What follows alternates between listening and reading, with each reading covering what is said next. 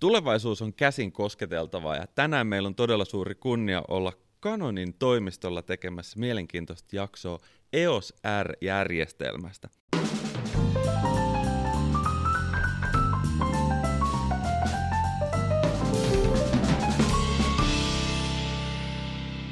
Tämä valokuvauspodcastin jakso äänitetään yhteistyössä siis Canonin ja Fotonordikin kanssa. Ja mahtavaa Olli Turtiainen, sä oot meidän asiantuntijana tänään. Tervetuloa studio. Kiitos. Tervetuloa Olli munkin puolesta valokuvauspodcastiin. Lähdetään suoraan asiaan. Minkä takia valokuvaajalla kannattaa olla peilitön kamera tänä päivänä? Peilittömissä on etuna esimerkiksi ohuempi runkopaksuus, voidaan tehdä erikoisia objektiiveja, monta kertaa vähän pienempi koko. Tosin jos halutaan hyvä ergonomia, niin se saattaa olla melkein yhtä iso mitä se peilikamerakin. Mutta sitten tärkeitä asioita on se, että tarkennus toimii yleensä tosi paljon vaikeimmissa olosuhteissa. Eli Canonilla esimerkiksi, kun kaikki pikselit tarkentaa, niin saadaan valtava iso informaatio sen kohteen seuraamiseen ja voidaan tarkentaa hämärässä ja luottavaisin siihen, että kamera osuu aina lähimpään silmään tai mikä onkaan valittu. Eli kuvaajat ovat esimerkiksi alkaneet kuvaamaan takanäytöltä tai jopa ilman näyttöön kattomista kanssa noilla peilittömillä kameroilla. Joo, mun on pakko tarttua tuohon, koska mehän ollaan Joonaksen kanssa nykyään molemmat EOS R5-leirissä, ja kaikki henkilökuvaukset, mitä mä itse teen, niin mä käytän silmän seurantaa. Ja se on oikeasti hämmentävää, että mulla ei ole yhtään valokuvaa, missä olisi ollut se kyseinen kuvattava henkilö epätarkka. Tuo on ihan hämmentävää, että sitä voisi niin melkein sokkona alkaa kuvaamaan noita henkilökuvauksia. Tai, tai just rupeaa miettimään, että miten sitä ennen niin onnistui tämä kaikki, kun käsitinkö mä Olli oikein, että niissä kameroissa, joissa on peili, niin jokainen pikseli ei ole tarkennettu. Joo, jokainen pikseli ei tarkenna. Peil- peilikameroissa niin pelkästään Canon-merkkisissä live takanäytöllä kuvatessa, niin silloin voidaan käyttää niitä ikään kuin peilittömän kameran ominaisuuksia. Mutta muuten peilikameroissa on monia eri etäisyyksiä. Se pääpeili on puoliläpäisevä, sen takana on apupeili, siellä on paljon erilaista optismekaanista rakennetta, mitä käytetään. Ja se peilikamera yleensä ei näe kuin karkean draftin kuvan siitä kuvattavasta kohteesta, kun taas peilitön näkee koko ajan koko sen tarkan kuvan. Siinä ei pystyy sit seuraamaan ja ennustamaan ja tekemään hämärässäkin taikatemppuja, mitä peilikameroilla on ollut tosi vaikeaa. Olisiko väärin kuvailtu, jos mä sanon, että tämä peilillinen kamera siinä live view-tilassa on peilitön kamera, koska silloinhan se nostetaan se niin kuin pääpeili sieltä pois edestä, mutta silti se ei ole samanlainen käyttökokemus ollenkaan. Eli sille ei voi tavallaan, niin kuin, ei, vo, ei voi käydä ostamassa tota, peilillistä kameraa ja käyttää sitä live ja olettaa, että se toimisi kuten peilitön. Äärimmäisen hyvä kysymys ja Canonilla tuli reilu puolitoista vuotta sitten 1DX3, tuo uusin ammattirunko, ja sen konseptissa, kun sitä suunniteltiin, niin oli myös yhtenä potentiaalina, että olisiko siinä ollut sähköinen etsin optiona. Eli se sähköinen etsin on sellainen, mikä puuttuu noista peilikameroista. Eli sitten kun se nostetaan peili ylös ja nähdään live view-tilassa, niin kuvaaja ei näe muuta kuin sieltä takanäytöltä, mutta ei ollenkaan siitä optisen etsimen tilalta EVFstä. Ja sitten yksi perustavanlaatuinen ero on se, että se kamera on edelleen paksu, eli Canonin kamerat on reilu 44 milliä paksuja, eli 4,5 senttiä, kun taas peilitön kamera on noin 2 senttiä, 20 milliä paksu. Eli se ohut peilitön kamera mahdollistaa erilaisia objektiivi systeemeitä, mitä ei voida tehdä sille paksummalle kameralle kanssa. Eli kun paksum, paksummalla kameralla kuvataan laajakulmaobjektiivilla, niin se laajakulmaobjektiivi joudutaan viemään keinotekoisen kauas siitä filmitasosta kennosta. Eli ne on hirveän vaikeita, monimutkaisia valmistaa ne laajakulmat, laajakulmat zoomit ja muut peilikameroille, kun taas peilittömille, jotka on paljon ohuempia, niin voidaan valmistaa helpommin, pienikokoisemmin, valovoimaisemmin ja paljon erikoisia objektiiveja, kun pajonetti on riittävän laaja ja runkopaksuus oikein.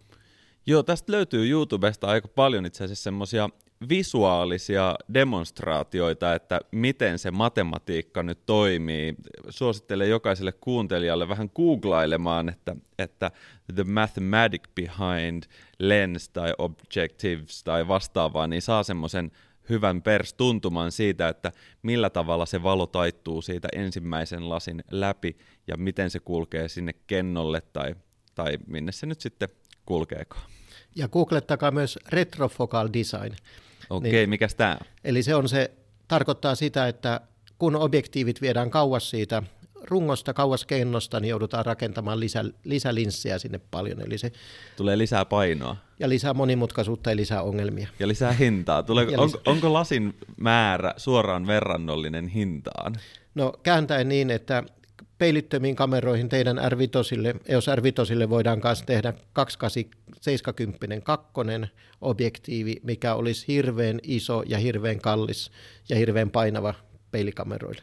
Okay. Tosin jotkut kuvaajat, koiranleuvat ovat sanoneet, että sehän on jo nyt niitä kaikkia, mutta sitten se olisi vielä paljon enemmän, jos, jos se olisi tehty paksummalle runkopaksuudelle niin, tai kaikki pienemmälle. on suhteellista. Kyllä. Joo, eli ei, ei aivan yksi yhteen toi. Ei, eli peilikamerassa on edelleen ne peilimekanismin mekaaniset fyysiset mitat tiellä ja se paksu runkopaksuus ja muut, että vaikka siitä nostetaan se peili ylös, niin sitä voidaan käyttää ikään kuin peilittömänä kamerana, mutta se ei ole vieläkään sitä samaa sitten. Joo, mutta tosiaan niin kuin aiemmin mainitsit, silloin kun se peilillisen kameran peili nostetaan ylös ja vaihdetaan live view-tilaan, niin ei sieltä etsimen läpi tosiaan näe mitään, että et ihan turha edes yrittää. Ja sehän johtuu ilmeisesti siitä, että se pääpeili siellä nimenomaan heijastaa objektiivin läpi tulevan valon sinne etsimeen. Niinkö se menee? Kyllä, eli peilikameroissa niin pääpeili heijastaa sen kuvan ylös tähyslasille ja pentaprisma kääntää sen kuvajan silmälle oikein päin ja ettei se ole myöskään ylösalaisin, vaan kätisyys on oikea ja vasen näyttää hyvältä ja ylhäällä on ylhäällä ja alhaalla on alhaalla. Eli jotta kuvaajan on helppo seurata kohdetta, kun käännetään saman suuntaan, niin kuva näyttää menevän saman suuntaan. Niin... Mä itse asiassa muistan, mun pikkuveli oli tällainen joku aivan antiikkinen kamera, millä me ne, mä en tiedä oliko se jostain vaarilta löytänyt sen tai vastaavaa. Siinä ei ollut tätä pentaprism, öö, miksi sitä sanotaan, tämmöistä apuvälinettä, jolla se kuva käännetään. Ja mun, mulla oli todella vaikea hahmottaa, kun mä siirrän niin kun, tota, kameraa vasemmalta oikealle, niin siellä itse asiassa se, mitä se niin kun live view näytti, niin siirtyikin oikealta vasemmalle. Mä menin silleen, että miten tätä operoidaan. Onneksi, onneksi on tultu niistä ajoista aika pitkälle. Kyllä, ja mistä kaikki alkoi pimeä kamari, kamera obscura, kun yhden reijän kautta heijastettiin takaseinälle kuva, niin se oli ylösalaisin ja oikea vasenkääntyinen. Totta. Kyllä, no Prismoilla saadaan se homma taklattua sitten. Me ollaan puhuttu aika paljon tässä podcastissa näistä EOS R-sarjan kameroista, niin mitkä on nyt keskeisimmät erot R3, R5 ja R6 kesken? R3 on noista kolmesta kaikista järein. Se on tehty ammattirunkoon, suojattu vielä järeemmin, mitä nuo kaksi kans huonoa keliä vastaan. Ja sitten siinä on pystykuvaus kahva vakiona, eli integroitu krippi. Ja tarkoittaa, että siinä on hallintalaitteet pysty- ja vaakakuvaukseen, kaikki joikat ja ö, nuoälyohjaimet ja laukasimet ja kaikki muut, että se on niin kuin yhtä tukevaa puuta. Ja sitten lisäksi R3 on nopeampi, se pyst- sillä pystyy kuvaamaan 30 kuvaa sekunnissa rajusti liikkuvia kohteita. Ja sitten videoominaisuudet on vielä viety R3 pidemmälle, eli voidaan kuvata hyvinkin pitkiä videoita 6K raakaa tai 4K oversamplättyä, ylinäytteistettyä, hyvänlaatuista videota, niin pitkiä pitkiä aikoja kanssa. Ja niin kuin Canonilla noissa R-sarjalaisissa, niin paljon erilaisia optioita siihen tuohon ö, videokuvaukseen kanssa. Hei, ja, tämmöinen tarkennus tuohon. Mitä se oversampläys nyt oikein on? Et sitä, sitä nyt tuntuu olevan niin kuin internetti täynnä kaikkea ylisämplättyä, mitä ikinä tahansa. Niin mitä se nyt tässä R3 tapauksessa 4K-formaatti ylisämplätty, tarkoittaako se Kerro. Eli se oversampläys, ylinäytteistys tarkoittaa sitä, että kun kennolla on enemmän pikseleitä, mitä videota varten vaaditaan, niin kaikki ne pikselit lasketaan siihen videon muodostamiseen.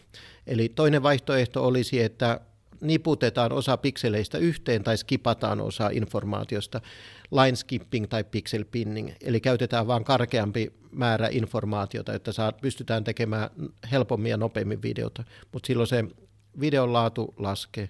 Mutta tuossa R3, niin kaikki 4K-videot 50-60p asti niin tehdään suoraan automaattisesti sillä ylinäytteistämällä. Eli 6K-tarkkuuksinen kenno lasketaan kokonaan 4K-videoon, eli tarkoittaa käytännössä kuvaajalle sitä, että yksityiskohdat ja värit ja tarkkuus ja mikrokontrasti ja muut näkyy kivasti siinä videossa. Okei, eli voidaan puhua niin sanotusti turpoahdetusta 4K-videosta. Autotermistä käyttöön, niin tulee konkreettisemmaksi tämä. Kyllä. Ja, ja yksi asia, mitä mä haluaisin vielä korostaa tuon R3 kanssa, kun hirveän monet kuvaajat ovat pikkasen vieroksuneet noita peilittömiä siksi, että kun niissä katsotaan telkkaria, sitä EVF, sähköistä etsintä, eikä optisen etsimen läpi, niin tuon R3 koko käyttökokemus on ajateltu, että se olisi mahdollisimman sen peilikameran optisen etsimen oloinen, eli se silmä, silmällä oleva sähköinen etsin on iso, ja siihen pystytään saamaan myös simulointi sille optiselle etsimelle, eli ettei se näytä niin kontrastikkaalta eikä niin raalta kuin normaalisti sähköinen etsinkuva.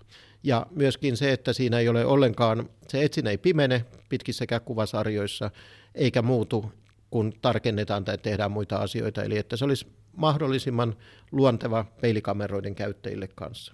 Ja myös pimeessä, jotta se päivittyy riittävän nopeasti, ettei kohde karkaa kuvasta sitten. Okei. Nyt kun sä mainitsit sen, ettei se pimene, niin mihin se nyt viittaa? Onko se silloin, että kun peilillisessä kamerassa ottaa sen kuvan ja se peili lävähtää ylös, niin sekunnin murto-osaksi sieltä etsimestä ei näykään mitään, mutta nyt tässä EOS R3, koska se on kuitenkin elektroninen etsin eikä peili lävähdä ylös, niin se voidaan pitää koko ajan näkyvillä, mutta niitä kuvia vaan tallentuu. Just, kyllä just näin, ja monissa peilikam- peilittömissä kameroissa on myös se, että vaikka niissä ei ole sitä peiliä siellä menemässä ylös alas, niin siitä huolimatta se kameran suorituskyky ei riitä välttämättä siihen, että se näyttäisi siellä sähköisellä etsimellä koko ajan sitä kuvaa, vaan sinne saattaa tulla pieniä mustia ruutuja välillä. Eli jottei näin kävisi, niin uusimmissa kameroissa on mahdollisimman paljon laskentatehoa kanssa siihen sähköiseen etsimeen ja sen kuvan käsittelyyn, että, se, että kuvaaja pystyy seuraamaan sitä kohdetta koko ajan vaikeissa Pysy, olosuhteissa. Pysyykö se tarkennus siis siinä kohteessa, vaikka se pimeniskin hetkeksi? Kyllä yleensä, eli noissa kameroissa niin on monta kertaa noin kaksi kertaa se kuvanopeus, se tarkennusnopeus. Eli jos voi kuvata vaikka 20 kuvaa sekunnissa, niin monet kamerat ottaa 40 näytettä sekunnissa siitä. Eli se kamera seuraa kohdetta, vaikka ö, kuvaaja ei näkisi koko ajan sitten. Aika huikeeta. Mut nyt kun puhuttiin tuosta etsimestä, niin tässä EOS R3 on mahdollista tarkentaa sun omalla silmällä. Miten tämä toimii? Eli me katsotaan etsimen läpi kohdetta ja se tarkentaa siihen. Joo, siinä on sellainen hieno ominaisuus, jonka Canon esitteli vähän erilaisessa muodossa niin jo 90-luvun loppupuolella EOS 3-kamerassa – ja 50 eessä ja sellaisissa kameroissa, missä oli se EUVE i-versiot silloin. Mutta tässä R3, EOS R3-kamerassa on vielä huomattavasti enemmän tarkkuutta ja se toimii silleen, että kamera kalibroidaan sen kuvajan silmelle, aamusilmin, iltasilmin, päiväsilmin ja pysty- ja vaakakuvaukseen. Ja kun sitä on muutaman kerran kalibroitu, niin sitten se seuraa tarkasti silmän liikettä. Ja sillä katseella niin vaan valitaan se seurattava kohde, eli sitä kuvaajan ei tarvitse koko ajan katsoa sitä kohdetta, koska ihmissilmä skannaa sitä kuva-aluetta kuvauksen aikana ja katsoo myös, ettei siellä ole häiritseviä elementtejä ympärillä ja niin poispäin, niin se ei toimisi kauhean kätevästi, jos kamera koko ajan olisi sen skannaavan silmän mukana, vaan että valitaan samanarvoisista kohteista se haluttu kohde ja automatiikasta pysyy siinä kiinni. Ja voidaan taas sitten, kun halutaan vaihtaa nopeasti kohdetta, niin katsotaan toista samanarvoista kohdetta, mikä se onkaan esimerkiksi RR-pyörät radalla tai jos on ihmisiä ryhmässä tai muuta, niin voidaan valita, että mihin tarkennetaan ja automatiikka jatkaa siitä eteenpäin sitten. Eli nyt vielä vähän konkreettisempi selitys sille, että mitä ne samanarvoiset on, niin tarkoittaako se, että siellä elektronisella etsimellä näytetään esimerkiksi kolme laatikkoa ja sitten sun pitää niistä jotain katsoa, että ne on vaikka ne laatikot ihmisten päiden päällä vai miten se tasa-arvoisuus ja pitääkö mun sormella kuitenkin klikata, että mitä mä valitsen vai? Joo, eli tuo, se kamera ei näytä sähköisessä etsimessä tai takanäytöllä niitä laatikoita, vaan riittää, että kuvaaja katsoo johonkin asiaan, minkä hän haluaa sitten, että mihin tarkennus otetaan. Ja se aktivointi, sen voi laittaa peukkupainikkeille tai etusormipainikkeille tai johonkin. Eli tuo, kun kuvataan, niin katsotaan johonkin ja painetaan aktivointipainiketta ja sitten se kamera jatkaa siitä eteenpäin. Ja sen silmäohjausmerkin, silmä sellaisen samankeskiset ympyrät merkin, niin voi peukkusetillä laittaa päälle tai pois. Eli se Joo. saadaan nopeasti käyttöön painamalla settiä ja sitten valitaan, lukitaan joku kohde ja jos ei haluta, että se ylimääräinen oranssi kiekko on siinä kuvassa, niin painetaan setillä se pois sitten. Okei. Okay.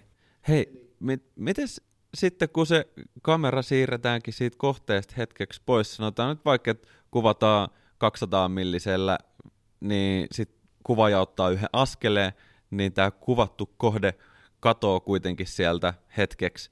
Mutta muistaako tämä kamera, että hei, tuolla oli itse asiassa, meillä oli tärkeä tyyppi tuolla, että pidetään se fokus edelleen siellä? Kyllä se aika hyvin pysyy kiinni myös sellaisissa kohteissa, joka katoaa hetkeksi noissa, ja noissa uusissa Canonin EOS R3, R5, R6-kameroissa on paljon myös syvää oppineisuutta, eli he ovat syvä opetettu. Heille on kerrottu paljon isojen kuvatietokantojen avulla, miten erilaiset kuvaajat kuvaa erilaisissa olosuhteissa ja miten kohteet liikkuu, niin nuo kamerat pysyvät kiinni vaikeasti liikkuvissa kohteissa myös silloin, kun joku juoksee siitä välistä tai jos se kohde hetkeksi menetetään kokonaan. Tai silloin, kun kohteet on ylösalaisin. Ja jos ei kasvoja tunnisteta, niin myös sit haetaan koko kroppa ja kun kroppa löytyy, niin sitten kasvot ja silmät ja niin poispäin. Eli, eli ei pelkästään silmän tai kasvojen tunnistuksessa, vaan siellä on sitä koko kohteen analyysiä paljon koko ajan mukana sitten. Aika paljon tapahtuu kyllä kaiken aikaa noissa kameroissa. Et, jotenkin kun se kamera on tuossa omissa käsissä ja sitä valokuvaa, niin sitä ajattelee vaan, että no mä painan tästä nappia tuosta noin klik valokuva, mutta siinä taustalla tapahtuu aivan uskomaton määrä kyllä kaiken näköistä. Joo, siellä taustalla tapahtuu paljon, mutta kuvajan ei välttämättä tarvitse välittää muuta kuin, että kuvaille se tarkoittaa vaivattomuutta, helppokäyttöisyyttä, yhä enemmän onnistuneita ruutuja vaikeissa olosuhteissa. Ja vielä tuosta silmän, silmällä tarkennuksesta, silmän ohjauksesta, niin se on yksi optio, mutta lisäksi tuossa R3 on myös joystickit pystyyn ja vaakaan, ja sitten sellainen älyohjain, jolla voi peukulla tai vaikka hanskat kädessä niin valita myös suoraan siitä mihin halutaan, niin tarkentaa Toimii talvella ja ulkona ja niin poispäin. Eli miten kuvaajat ovat tottuneet oman työn kulkuunsa ja eri etusormien peukkujen käyttöön, niin voidaan valita oman mukaiset käyttöliittymät sitten. No kiteytetään kuitenkin vielä. Tämä R3 kuulostaa todella todella kaiken kattavalta kameralta, niin miten se eroaa nyt sitten R5 ja R6? Eli R3 on noista tosiaan se nopea lippulaivamalli ja sitten R5 ja 6 ovat erittäin pystyviä kykeneviä kameroita kanssa ja ne eroavat toisiltaan niiltä osin, että R6 on vähemmän pikseleitä, se on nopea kamera ja nopeeseen työnkulkuun kanssa ja sellaiseen työnkulkuun, missä ei halutakaan liikaa pikseleitä. Eli kun lähetetään kuvia, kun kuvataan pitkiä kuvasarjoja ja tehdään niistä kohtuullisen kokoisia printtejä tai julkaistaan ne sähköisesti, niin se on siihen käyttöön näppärä. Ja Eli siinä on 20 miljoonaa pikseliä ja sitten R5 on 45 miljoonaa pikseliä, eli se on isompi failikoko ja antaa vähän ehkä rajausmahdollisuutta ja tarjoaa myös tarvittaessa jopa 8K-videoita ja raaka 8K-videoita ja muita. Eli R5 on enemmän videokulmalla myös, mitä R6 vielä, eli siinä on valtavasti erilaisia videooptioita, eri mittasuhteita, 16 suhde 9 ja 17 suhde 9 ja ruutujen välisen pakkauksen, ruutujen sisäisen pakkaukset, nämä longopit ja all intrat ja kaikkea sellaisia, mitä Canonilla on ollut tosi pitkään käytössä ja ja, ja eri, erilaisia videoformaatteja kanssa käyttöön. Eli R6 on sellainen all-rounderi, missä on vähemmän pikseleitä, sopivasti moneen käyttöön ja vähän hinnaltaankin edullisempi. R5 sitten isommalla pikselimäärällä, mutta yhtä samalla nopeudella varustettu, missä on vielä enemmän video-ominaisuuksia. Ja jos kuvatte tapahtumia tai muita pidempiä videointeja, niin silloin ilman muuta R5. Eli siinä ei ole kanssa aikarajoitusta, jos kuvataan normi 4K 25 tai 30p videota, niin voi kuvata pitkiäkin tapahtumia. Tosin näissä kameroissa on se 2959 minuuttia sekuntia yhden otoksen maksimiaika sit muistikortille kuvatessa. Niin, että se, luke, se sitten rupeaa automaattisesti kirjoittaa jo seuraavaa tiedostoa, vai onko se aikaraja silti siis se, se puoli aika, tuntia? Aikaraja on semmoinen historiallinen EUn sisäinen, eli kun tänne on tuotu laitteita, millä voi videoida yli puoli tuntia, niin niistä on joututtu maksamaan vähän isompi vero, joka on nyt poistumassa, mutta siitä on jäänyt tämä historiallinen 29 minuuttia 59 sekkaa aikarajoitus. Eli sitten kun se aika on täynnä, niin se otos pysähtyy, eli sitten täytyy painaa stop ja start. Mutta puoli tuntia yhtä jaksoista videootosta on jo aika paljon joka Joo. tapauksessa. Mutta eikö siis R6, kun ei voi tehdä puolta tuntia? Voi kuvata myös puoli tuntia R6 kanssa siitä, tuo, tuo, eli mole, molemmissa samalla tavalla, mutta R6, jos kuvataan 4K-videota 30p tai 25p, niin maksimi kuvausaika on noin 40 minuuttia ennen kuin sinne tarvitsisi jäähdytellä vähän sitten. Okay. Eli, eli tuo pitkiin kuvauksiin ja monipuolisiin videokuvauksiin ja ison tiedostokokoon, niin R5 ja all kameraksi ja hämärässä kuvaamiseen niin ehkä R6. Fyysiseltä kooltaan nämä kaikki kennot R3, R5 ja R6 on niin kuin itse asiassa samankokoisia, eikö niin? Eli siis Kyllä. jos mennään mittaamaan senttimetrit sieltä kennosta, mutta pikselimäärä vaihtuu. Miten se klassinen legenda, että et, et jos on isompia pikseleitä, eli sitten niitä on vähemmän siellä kennossa, niin sitten ne olisi niinku parempi siinä hämärässä, niin onko tämä R6 nyt sitten parempi hämärässä kuin R5? Niiltä osin, että sen isoherkkyydet on vielä pykälää isommiksi laajennettavissa ja sitten se tarkentaa puoli EV-arvoa hämärämässä. Miinus 6,5 EV, kun R5 on miinus 6. Ihmissilmältä kestää pitkään sopeutua siihen miinus kuuden EVn vähäiseen valon ja sen sopeutumisajan jälkeen ihmissilmä näkee vasta ääriviivat, mutta ei mitään yksityiskohtia eikä värejä tai sellaisia. Tota... Eli, eli silloin kun ihminen ei käytännössä näe ollenkaan sitä kohdetta, niin kameralla pystyy vielä tarkentamaan. Ja se on myös yksi noiden peilittömien kameroiden iso etu, eli ne toimivat ikään kuin valovahvistimena. Kuin peilikameroilla siinä optisesta etsimestä ei nähdä enää mitään läpi, niin peilittömät vahvistavatkin sen kennolla olevan vähänkin valon ihmissilmälle näkeväksi. Miten tämmöisen miinus 6 EVn voisi kotona demonstroida? Et onko se nyt oikeasti niin kuin, että vessa on ovi kiinni ja valot pois päältä vai mikä on semmoinen oikean maailman miinus 6? No, et Esalla on vähän enemmän tähtitiede ja tähtitaivas ja tähtikuvausharrastusta, niin olisikohan se sellainen puolikas vai mikä kokoinen kuutamo, niin siitä voidaan vähän googletella, että mitä se miinus kuusi EVtä olisi. Mutta. Okei, mä olin, mä olin nimittäin tulossa, mä otin puheenvuoroa täällä, että, että on kiva, että vietiin nyt tuonne tähtikuvauspuolelle, koska se, se, kiinnostaa niin tähtikuvaajana. Voinko mä vihdoin käyttää automaattitarkennusta, kun mä lähden kuvaamaan tähtiä?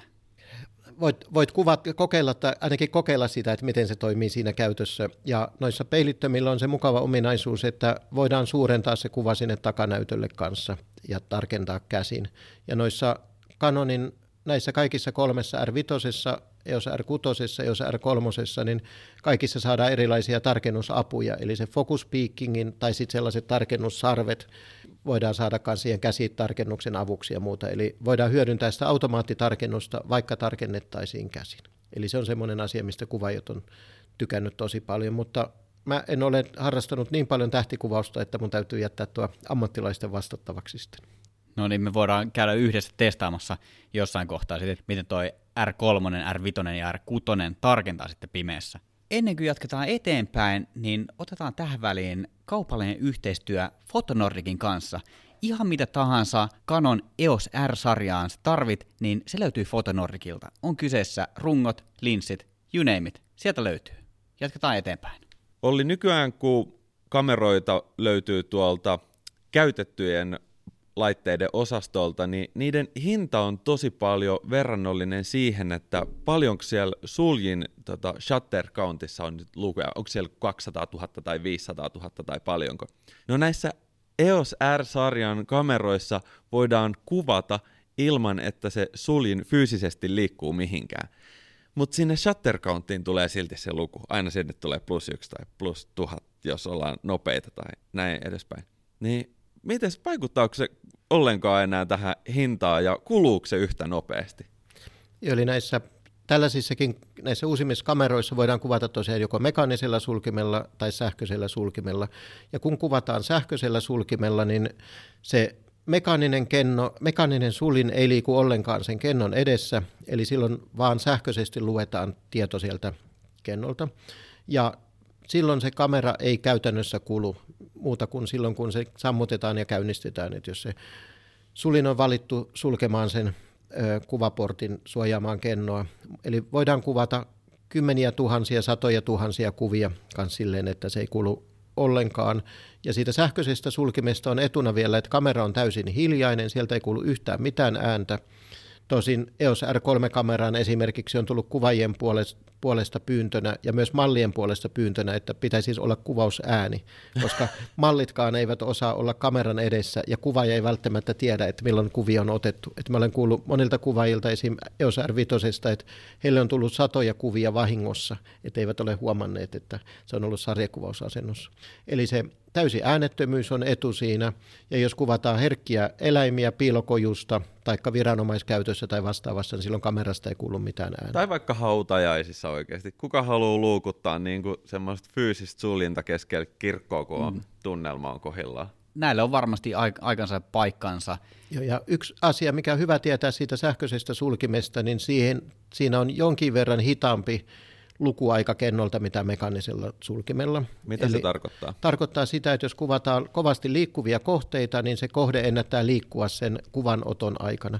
Eli pomppivat peurat ovat välillä vähän pitkäkaulaisia, välillä vähän lyhytkaulaisia.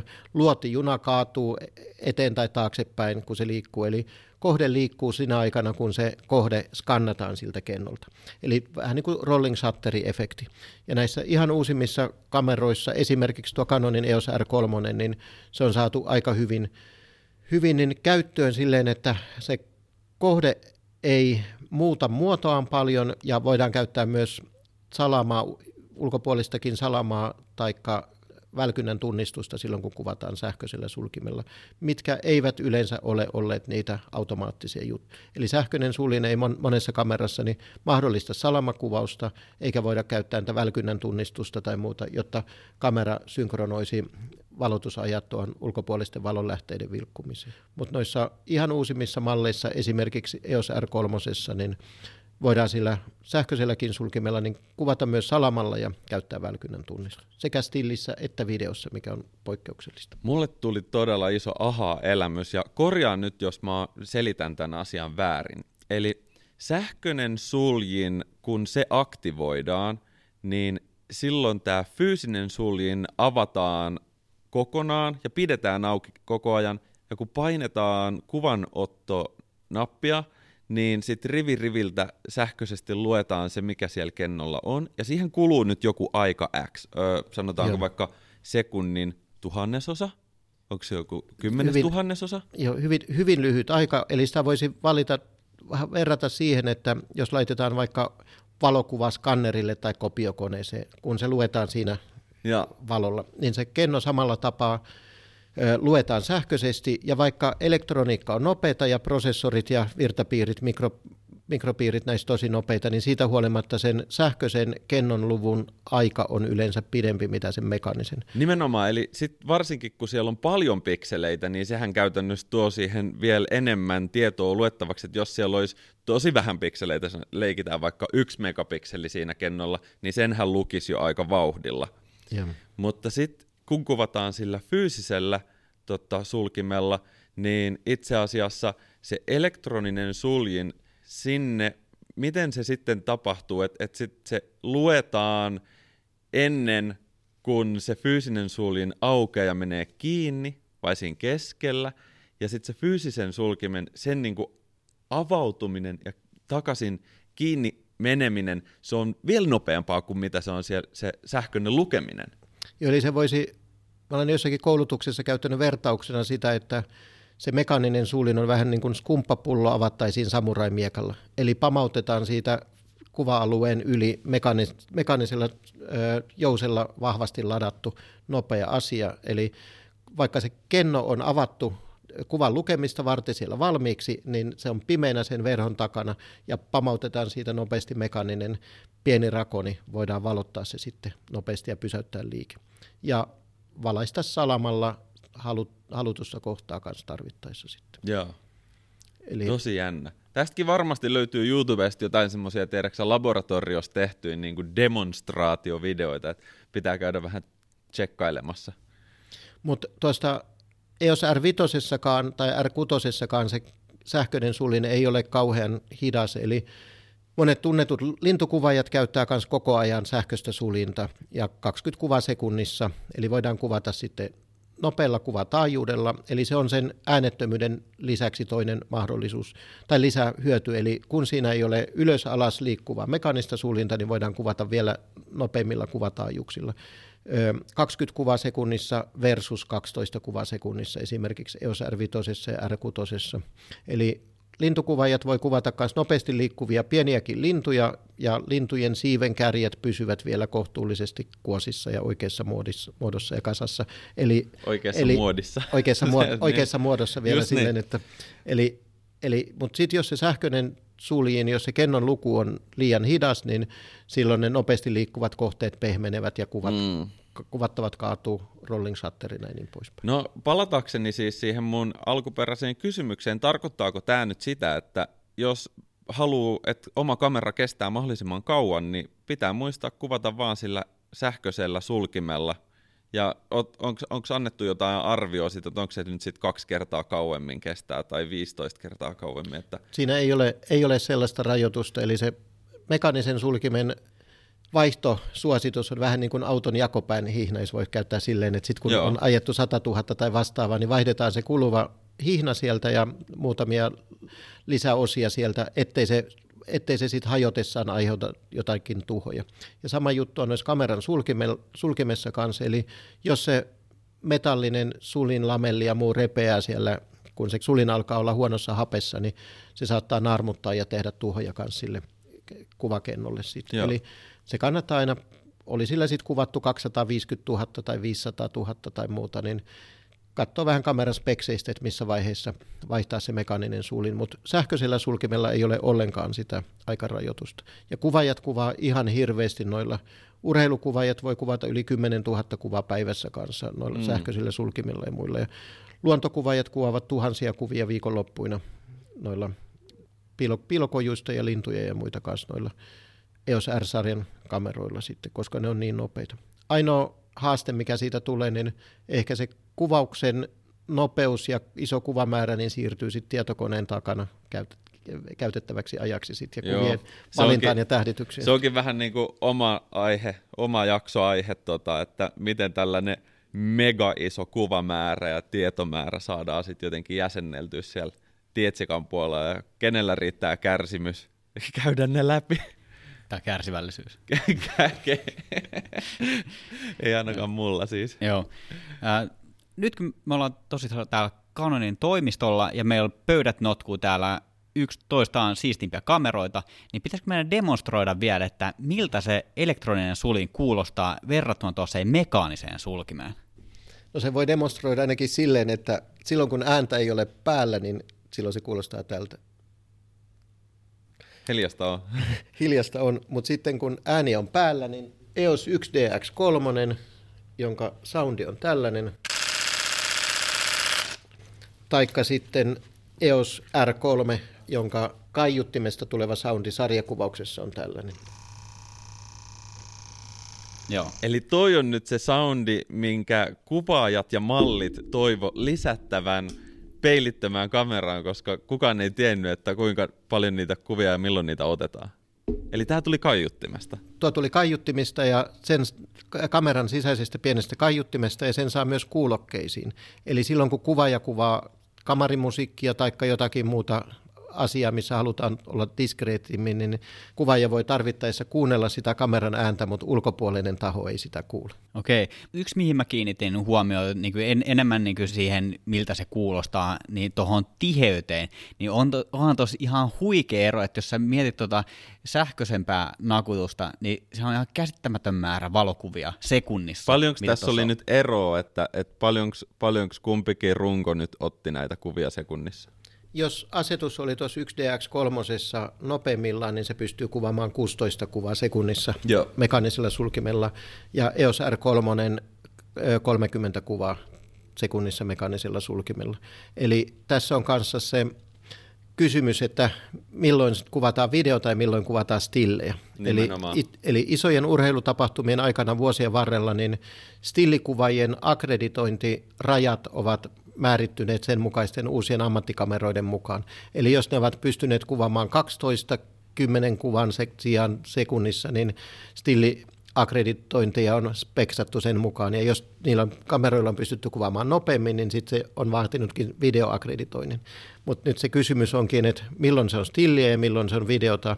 Niin, koska jos... video on käytännössä 24 tai nopeampi näillä niin kuin nykyaikaisilla digiformaateilla. Ja jos pystytään kuvaamaan 30 kuvaa sekunnissa stilliroota, pitkiäkin kuvasarjoja. Esim. EOS R3-kameralla, niin jos käytetään sitä C-ravia, pikkasen pakattua roota, niin pystytään kuvaamaan yli 400 kuvaa puskuriin peräkkäin. Eli tarkoittaa, että 100 metrin juoksu, jos kaverit on treenannut pikkasen ennakkoon, niin laukaisin pohjassa 30 kuvaa sekunnissa ruutu. Huh, huh. siis mitä ihmettä. 400 kuvaa, niin sitten se olisi vaikka jossain Instagramissa, niin mitä siitä tulee, Yhe, sadasta kuvasta tulee neljä sekuntia, niin se on niinku 16 sekuntia, sillä saa yhden reelsin tehty ravikuvista. Moi, moi. Ja sitten tuosta ehkä vielä aiheeseen liittyen, niin nuo lyhimmät sulinajat on lyhentynyt ja myös salamalaitteissa on pienimmät tehot ovat lyhen, pienentyneet. Eli esim. tuossa EL1 uusimmassa Canonin ammattisalamassa niin on 8000 osa sekunti tai 8000 osa teho on pienin, eli voidaan kuvata mikrovalaisulla stilliä valaisten joka ainokainen kuva. Ja salamalla kuvatessa tuo EOS R3 vauhti ei pysy ihan 30, että se tipahtaa 15, mutta voidaan kuvata kuitenkin 15 kuvaa sekunnissa salamalla stilliroota jokainen itsenäisesti valaisten. Oho, eli, toi, toi eli, on kova. Eli onko se sitten stilliä tai videota, niin se kysymys alkaa olla semanttinen ny- nykypäivänä kanssa. Miten tota tämmöinen peilitön runko ja objektiivi toimii yhteistyössä, kun puhutaan kuvan vakaamisesta?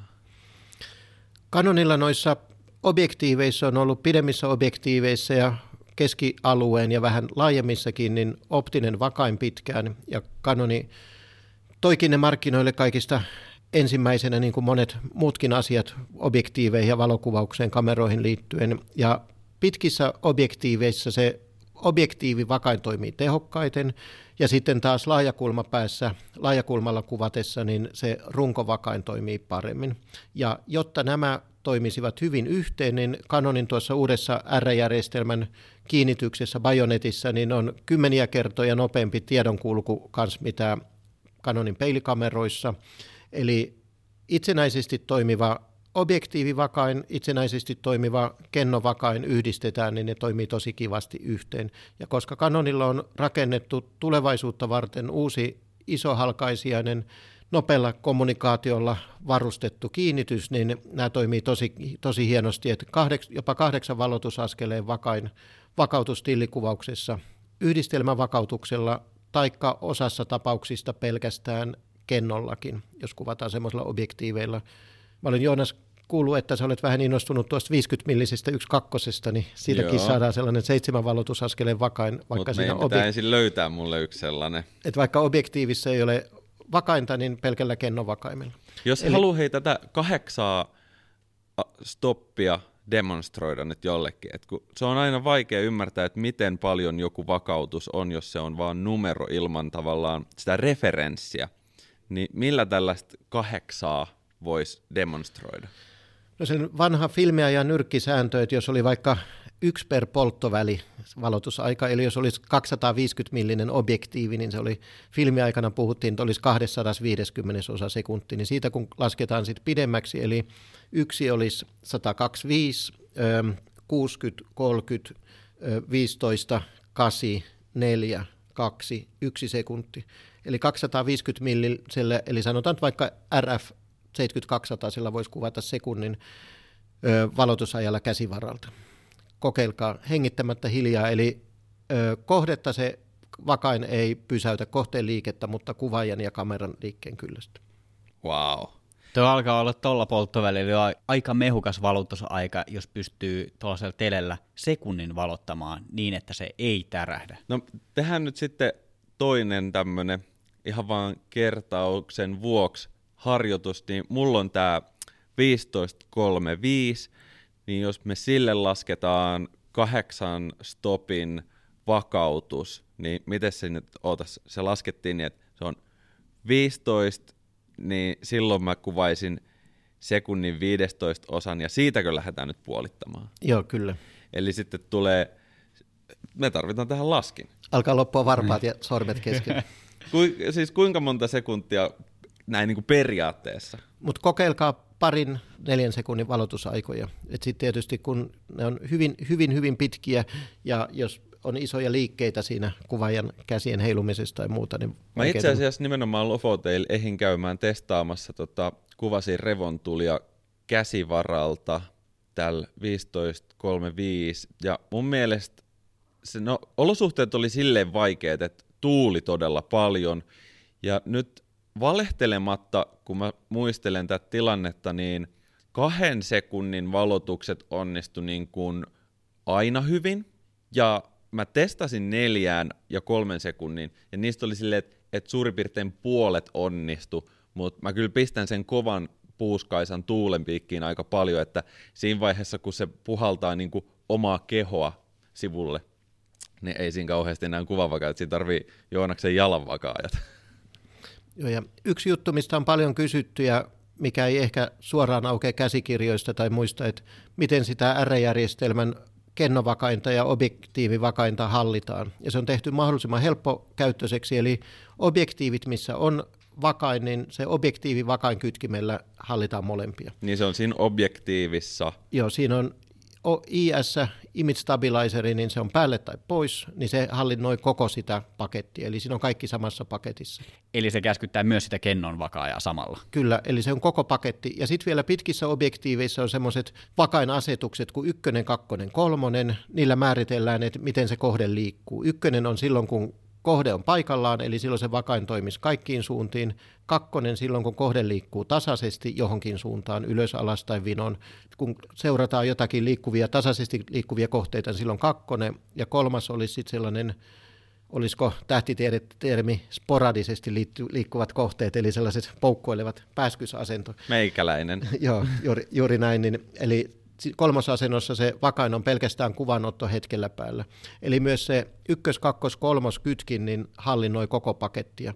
Eli silloin kun valitaan sillä se, että miten kohde liikkuu, niin se koko kameran ja rungon yhdistelmävakaimen toiminta muuttuu sen mukaan. Eli Joo. kuvaajan ei tarvitse miettiä niistä eikä käydä menujen kautta. Et ainoa sitten, kun on sellaisia objektiiveja, missä ei ole optista vakainta, niin sitten menusta voidaan käydä laittamassa se päälle tai pois. Ja jos on jotakin historiallisia tai erikoisobjektiiveja, missä ei ole mitään sähkökontakteja, niin sieltä voi syöttää jopa polttovälin sille sitten. Joo. Tota, aikojen saatossa Canonin kennoille on ollut tyypillistä se, että kuvia voi ylivalottaa tai näennäisesti ylivalottaa. Tai näin, mä oon ainakin oikeasti kuullut mun kuvaajakollegoilta, että ne, ne tavallaan ne kennot kestää sen, että – se näyttää siltä, että se palaa puhki, mutta sitten Lightroomissa tai vastaavasta jossain muussa editointiohjelmassa yhtäkkiä sieltä voidaankin tuoda nämä kaikki takaisin. Ja sitten jollain muilla valmistajilla on erilaisia ominaisuuksia, tai ne vaihtelee miten sattuu. Pitääkö tämä edelleen paikkaansa, vai mikä tämän salaisuuden taustalla on? Digillä kannattaa aina valottaa huippuvalojen mukaan silleen, että valotetaan oikealle. Eli silleen, että mieluummin oikein tai aavistuksen yli, kun koko ajan automaattisesti ali. Eli noissa kuvissa, digikuvissa on puolet sävyistä viimeisen aukon alueella huippuvaloissa, ja sitten puolet jäljelle jäävistä taas seuraavassa aukossa ja niin poispäin. Eli jos pari aukkoa alivalotetaan, niin hyvin iso osa sävyistä katoaa taivaan tuuliin. Eli siksi kannattaa mieluummin valottaa tuonne oikeille huippuvalojen mukaan, kun säännöllisesti ainakaan ali sitten. Ja nuo kennoteknologiat on vähän kehittynyt eri valmistajilla matkan varrella, mutta Canonillakin pystyy kaivamaan 5D4 ja uusista muistakin kameroista niin tummasta päästä tosi kivasti vielä sävyjä, mutta ei kannata automaattisesti alivalottaa, eli silloin menetetään niitä sävyjä joka tapauksessa paljon.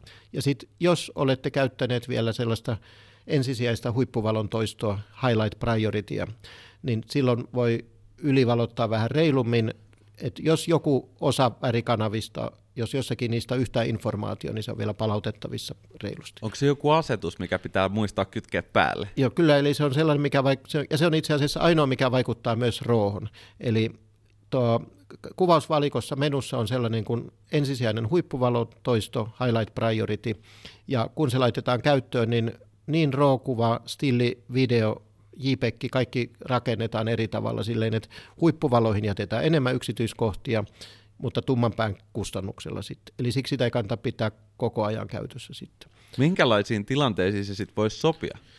Esimerkiksi, nyt ollaan vähän syksyssä, mutta jos on vaikka kesähäitä ja halutaan niitä vaalean, vaaleanpään huippuvalojen morsmaikun asun tai sulhasen asun, niin noita vaaleita juttuja, tai sitten jos siellä on takana taivasta tai vettä tai muuta, jos kuvataan miljöissä, niin jätetään ne, säilytetään ne yksityiskohdat siinä. Ja kans jos kuvataan videota logikammalla, logikolmoskammalla vaikka, niin silloin siinä on suoraan suositeltu, että pidettäisiin se highlight priority ensisijainen huippuvalon toisto päällä. Eli silloin se kuvan sävy maailman rakennetaan eri tavalla. No tähän videoon vielä, niin pystyisikö se jotenkin maalikolle kuvailemaan, että mikä tämä logikampa on, että mulla on ta- hiukset aivan takussa ja tähän ei mikään kampa kyllä enää kelpaa, niin mikä on logikamma? Logikampa oli tosi hyvä, hyvä täytyy ottaa aktiivisanavarastoon, eli ne logikammat tarkoittaa sellaista loivempaa kuvatyyliä, eli kuvataan sellaista videota, jossa ei ole terävöintiä ja saturaatio, värikylläisyys ja kontrasti on mahdollisimman pieniä. Eli se mahdollistaa sen, että jälkikäteen voidaan lisätä kaikkia niitä asioita. Eli kontrastin lisäys, terävöinti, saturaation lisäys, kaikki on sellaisia, mitä ei voi peruttaa, jos mennään liian pitkälle. Eli jos on ylivalottunut tummapää tukossa tai ja huippuvalot palannut puhki tai värikanavat tukossa tai yliterävöity, niin siitä kuvasta ei pysty palauttamaan enää mitään. Eli mieluummin kuvataan niin, että kaikissa niissä on reilusti pelivaraa, että voidaan jälkikäteen sitten kreidauksessa niin kiristää niitä asioita ja säätää mitä halutaan sitten. No onko tämä siis toisin sanoen joku oma videoformaatti vai voinko mä tehdä tämän niin itse? Kaikille on kuvaajille tuttuja nämä kuvaprofiilit, että siellä on tiedätkö, natural ja sitten on vibrant ja sitten on joku hazy, niin voiko mä sieltä mennä vaan, että manuaalisesti kaikki nämä arvot nollaan, niin kuin saturaatio pois ja sharpness pois kokonaan, vai pitääkö mun siis vaihtaa mun videoformaatti? Se ei ole pelkkä formaatti, vaan se on siellä videoasetuksissa, niin kuin riippumatta siitä, että millaisia asioita muuten on valittu, niin voidaan valita sellainen erittäin loiva kuvatyyli. Eli se on vähän samantyyppinen, mitä on mainitsemasi, mutta vielä reilusti loivempi. Eli siinä on kaikki nupit vedetty reilusti poispäin kaakosta sitten. Eli, ja silloin kun kuvataan sillä logikammalla, niin täytyy muistaa, että sitten täytyisi jälkikäteen tehdä ne editissä ne kiristykset. Muuten se näyttää värittömältä, kontrastittomalta, pehmeältä mutaiselta. Hei, mutta toi voi olla, toi taiteilijan näkemys voi olla, että se pitää näyttää mutaiselta. Joo, no, ja cinematic look and feel, eli vedetään aina sitten vähän alemmaksi nuo oh. saturaatiot ja muuten näyttää kivalta. Jeps. Tässä alkaa olla puhuttu kaiken näköistä asiaa, niin tota, me kysyttiin Instagramin puolella kysymyksiä, että meillä on asiantuntijat tulossa studioon, niin tota, mulla on täällä kysymyspatteristo valmiina. Oletko oli valmis? Yritetään. Alright. Täältä tulee ensimmäinen kysymys. Tuleeko R-sarja tiputtamaan M-sarjan tuotannosta? Eli se M-sarja on pienempikennoinen 1.6 kropilla oleva Canonin peilitön järjestelmä ja R-järjestelmä on täydenkennon peilitön järjestelmä. Ja ne ovat rinnakkaisia, molempia myydään paljon ja vähän erilaiseen käyttötarkoitukseen kanssa. Eli ne M-sarja on pienempi kokoisia, niiden objektiivit on pienempi kokoisia kanssa ja niitä käytetään logauksessa ja somejutuissa ja muissa kanssa paljon. Eli ovat rinnakkaiset erilliset kamerajärjestelmät, eivät ole toisiaan poissulkevia. All right. Seuraava kysymys. Milloin R-mount aukeaa kolmansien osapuolien linssivalmistajille?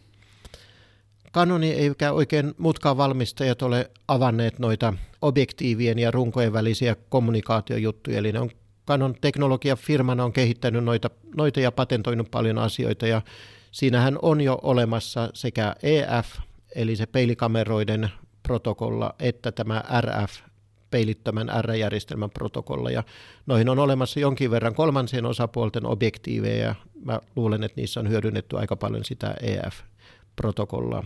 Mitä sitäkään Canon ei ole koskaan avannut muille, vaan että ne on Canonin omia teknologioita, joita käytetään noissa hyödyksi sitten. Eli joka tapauksessa, jos ihmiset käyttää toisten brändien objektiiveja Canonin runkoihin, niin ne on silloin siis tehty tälleen reverse engineering metodilla, eli kolmas osapuoli on itsenäisesti lähtenyt ö, rakentamaan niitä, ja Canon ei ole niin kuin virallisesti antanut sitä teknologiaa heille lisensoinut tai muutenkaan käyttöön. Jännittävä juttu, jännittävä markkina tämä on. Joo, jatketaan eteenpäin. Paras objektiivi ja salamavarusteet muotokuvaukseen EOS R-kameraan. Vähän mieltymyksistä riippuen, mutta mä tiedän, että tässäkin pöydässä on pari herraa, jotka ovat kiinnostuneita 50-millisestä yksi kakkosesta aika paljon, niin se on, jos tykkää siitä polttovälistä, niin se on kiva. Sitten 85 yksi kakkonen on toinen. Tai... Hei kerro siitä, sä mainitsit äsken, että se on niinku, siihen se bokehi on saatu jotenkin symmetriseksi.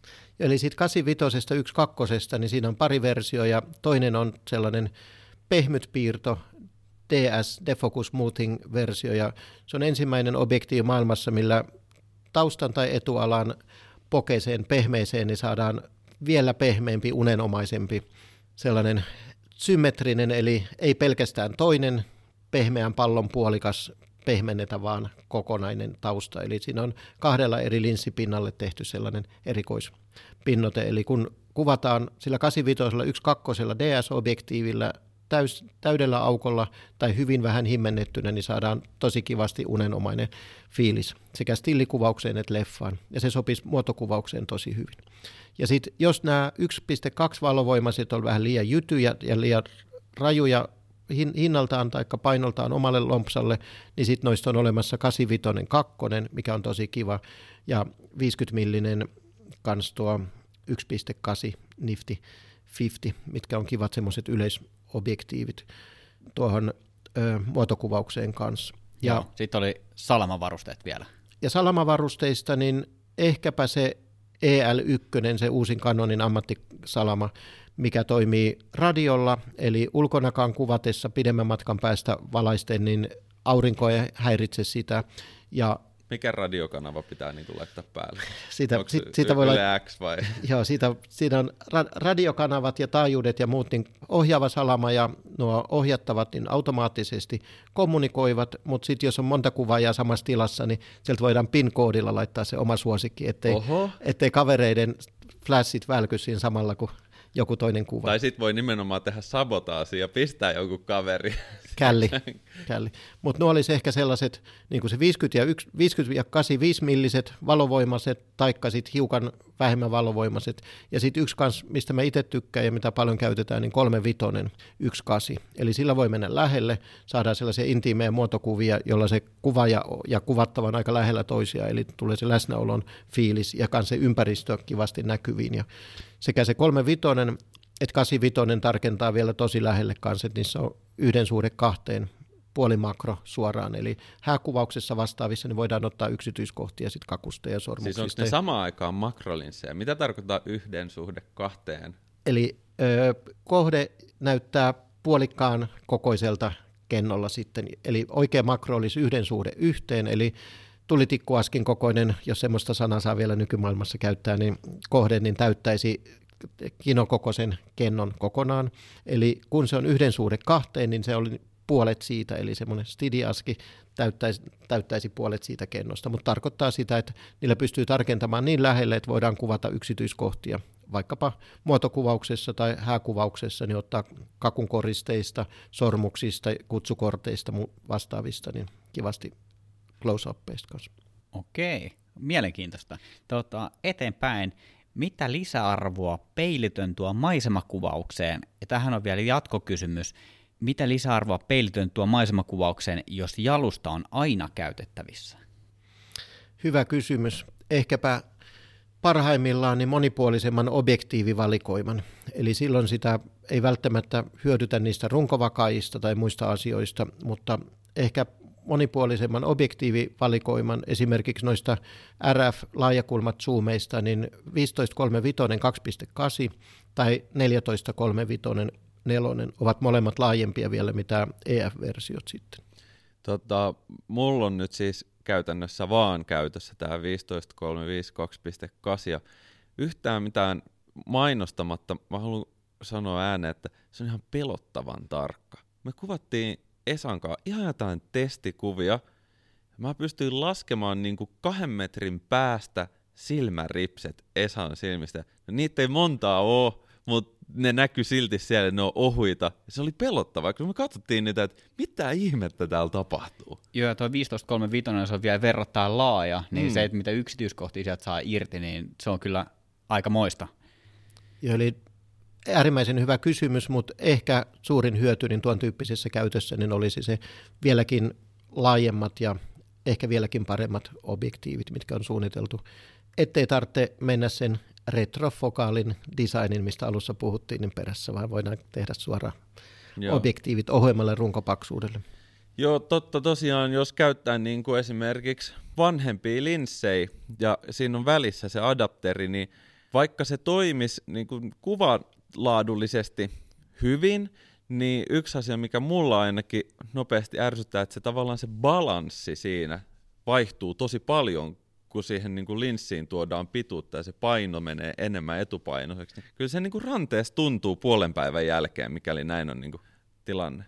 Ja sitten nuo R-sarjan RF-objektiivit on suunniteltu kaikki silleen, että ne on sekä stilli- että videokuvaukseen, tarkentaa pehmeästi ja hyvin hiljaisesti kanssa videokuvauksessa. Ja sitten ne pääosin tarkentavat lähemmäksi mitä EF-versiot samantyyppisistä objektiiveista. Ja käytännössä kaikki on suunniteltu kokonaan alusta alkaen. Eli ne eivät ole vaan adaptoituja EF-versioita, mitkä on tehty R-sarjan mountille, vaan kokonaan uusia, paljon uuden tyyppisiä erilaisia objektiiveja.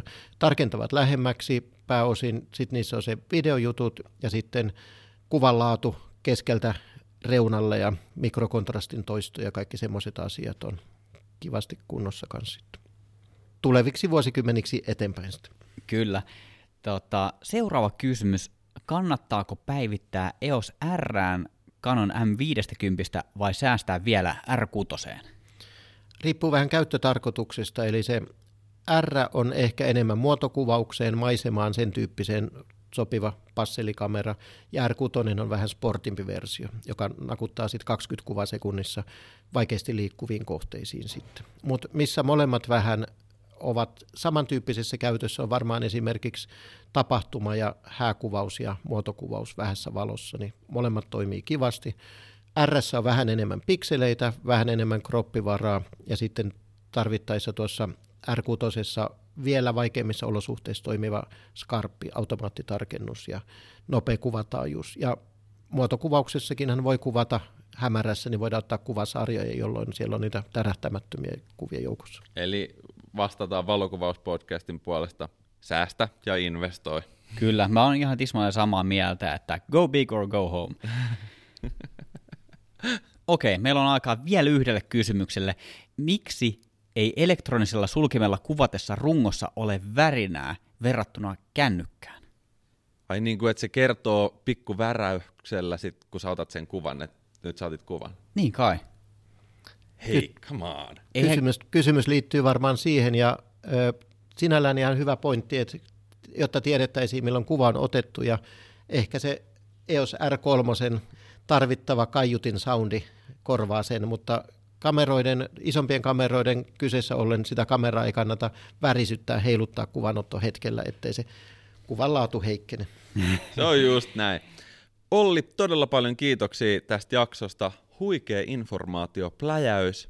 Lähdetään inspiroituneena testailemaan taas uusia ominaisuuksia. Ja nyt mitäs meillä oli tota tiedossa, tämä kahdeksan stopin tota, kuvanvakaustesti, että pysyykö meikäläisellä tähdet tarkkoina vai ei. Joo, ja mä haluan lähteä kokeilemaan nyt sitä highlight priority-tilaa. No se, se oli kans kova. Tässä, yes.